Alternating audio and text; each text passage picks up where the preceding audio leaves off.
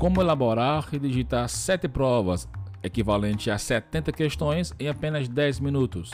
Esse post foi publicado no blog em novembro de 2016 e agora está convertido também em áudio.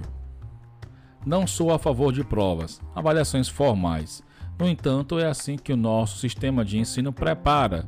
Prepara aqui, entre aspas, nossos estudantes. Aliás, não temos outra opção a não ser os processos seletivos, também seletivos, entre aspas, como o Enem, por exemplo. Ou seja, preparamos nossos alunos para fazer provas. No post Como deve ser uma avaliação de matemática, link no post, escrevi mais sobre esse tema. Caso tenha interesse, acesse o link e leia-o. Mais tarde também posso converter ele em áudio. Se é para fazer provas, façamos de forma organizada e coerente. Sou um pouco perfeccionista quanto às minhas tarefas docentes. Quanto mais organizadas, melhor para mim e meus alunos. Nesse post, agora convertido em áudio, destaco uma dica valiosa para professores que querem agilizar o seu tempo quando se fala em elaborar e digitar avaliações.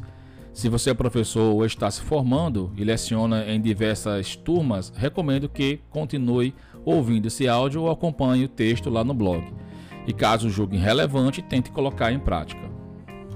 Mas professor, como elaborar e digitar provas em apenas 10 minutos? É possível mesmo? Ao final de cada bimestre, você costuma elaborar e digitar suas provas tudo de uma única vez? Quanto tempo você gasta para essa atividade?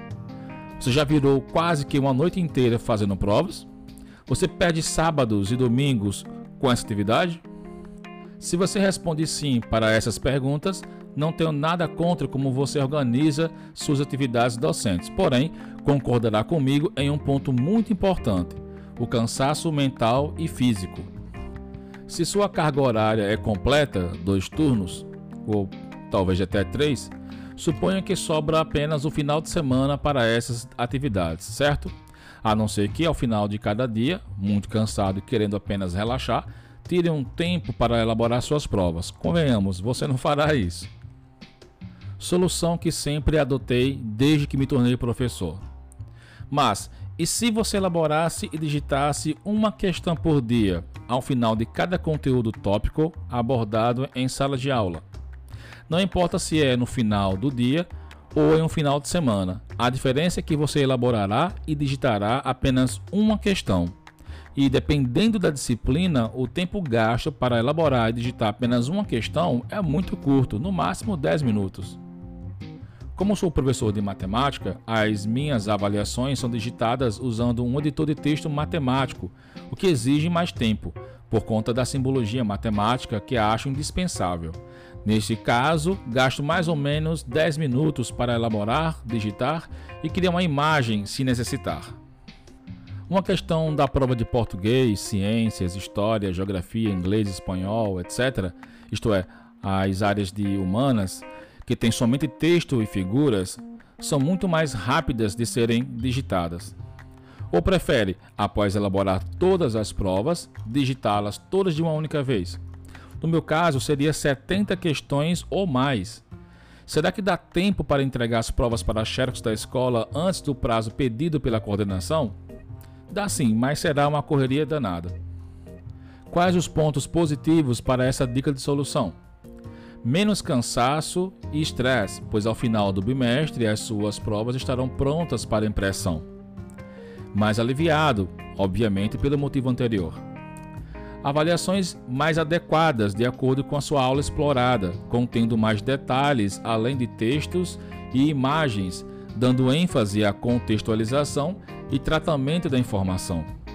Sobra mais tempo para as suas atividades de lazer no final de semana como ouvir música, assistir um bom filme, colocar a leitura dos seus livros em dia, etc. Se as provas estarão prontas ao final de cada bimestre, os gabaritos estarão também. Dessa forma, gastará pouco tempo para corrigi-las. Mais tempo para preencher diários, seja em papel ou online. Menos erros de digitação, pois terá mais tempo para revisá-las. O que acontece quando nos sobrecarregamos com a elaboração e a digitação das avaliações? As questões serão mal elaboradas do ponto de vista da aula explorada. Uma avaliação recheada de o que é, explique, calcule X, etc. São alguns exemplos de avaliações que deixam a desejar. Erros de digitação tornam-se muito mais comuns. Muitas vezes, mesmo tendo tempo suficiente, acontecem esses erros. Imagine elaborar e digitar provas com um grande volume de questões às pressas. Obviamente, você estará cansado antes de começar e com um nível de estresse mais alto. Provavelmente entregará suas provas quase na data limite e muito próximo da aplicação das provas. Acabou a saga da elaboração e logo em seguida já começa a saga da correção, ou seja, mais estresse. Concluindo, aprendi errando. Me considero ainda um professor iniciante apesar de estar lecionando há mais de 11 anos, data de 2016. Muitas dicas que você encontra aqui é baseada em meus erros e acertos. A dica de hoje é mais um exemplo de acerto. Talvez você não julgue assim. Tenho recebido cada vez mais e-mails de acadêmicos do curso de licenciatura em matemática pedindo ajuda de diversos tipos. Nenhum sobre matemática direta, a maioria trata-se sobre a vocação para ensinar, tempo de aula, como usar recursos tecnológicos, como organizar e planejar aulas, etc. Esse texto é uma resposta para uma dessas perguntas que recebi. Todos entram em um curso de licenciatura sabendo que a vida de professor é atribulada e cheia de desafios.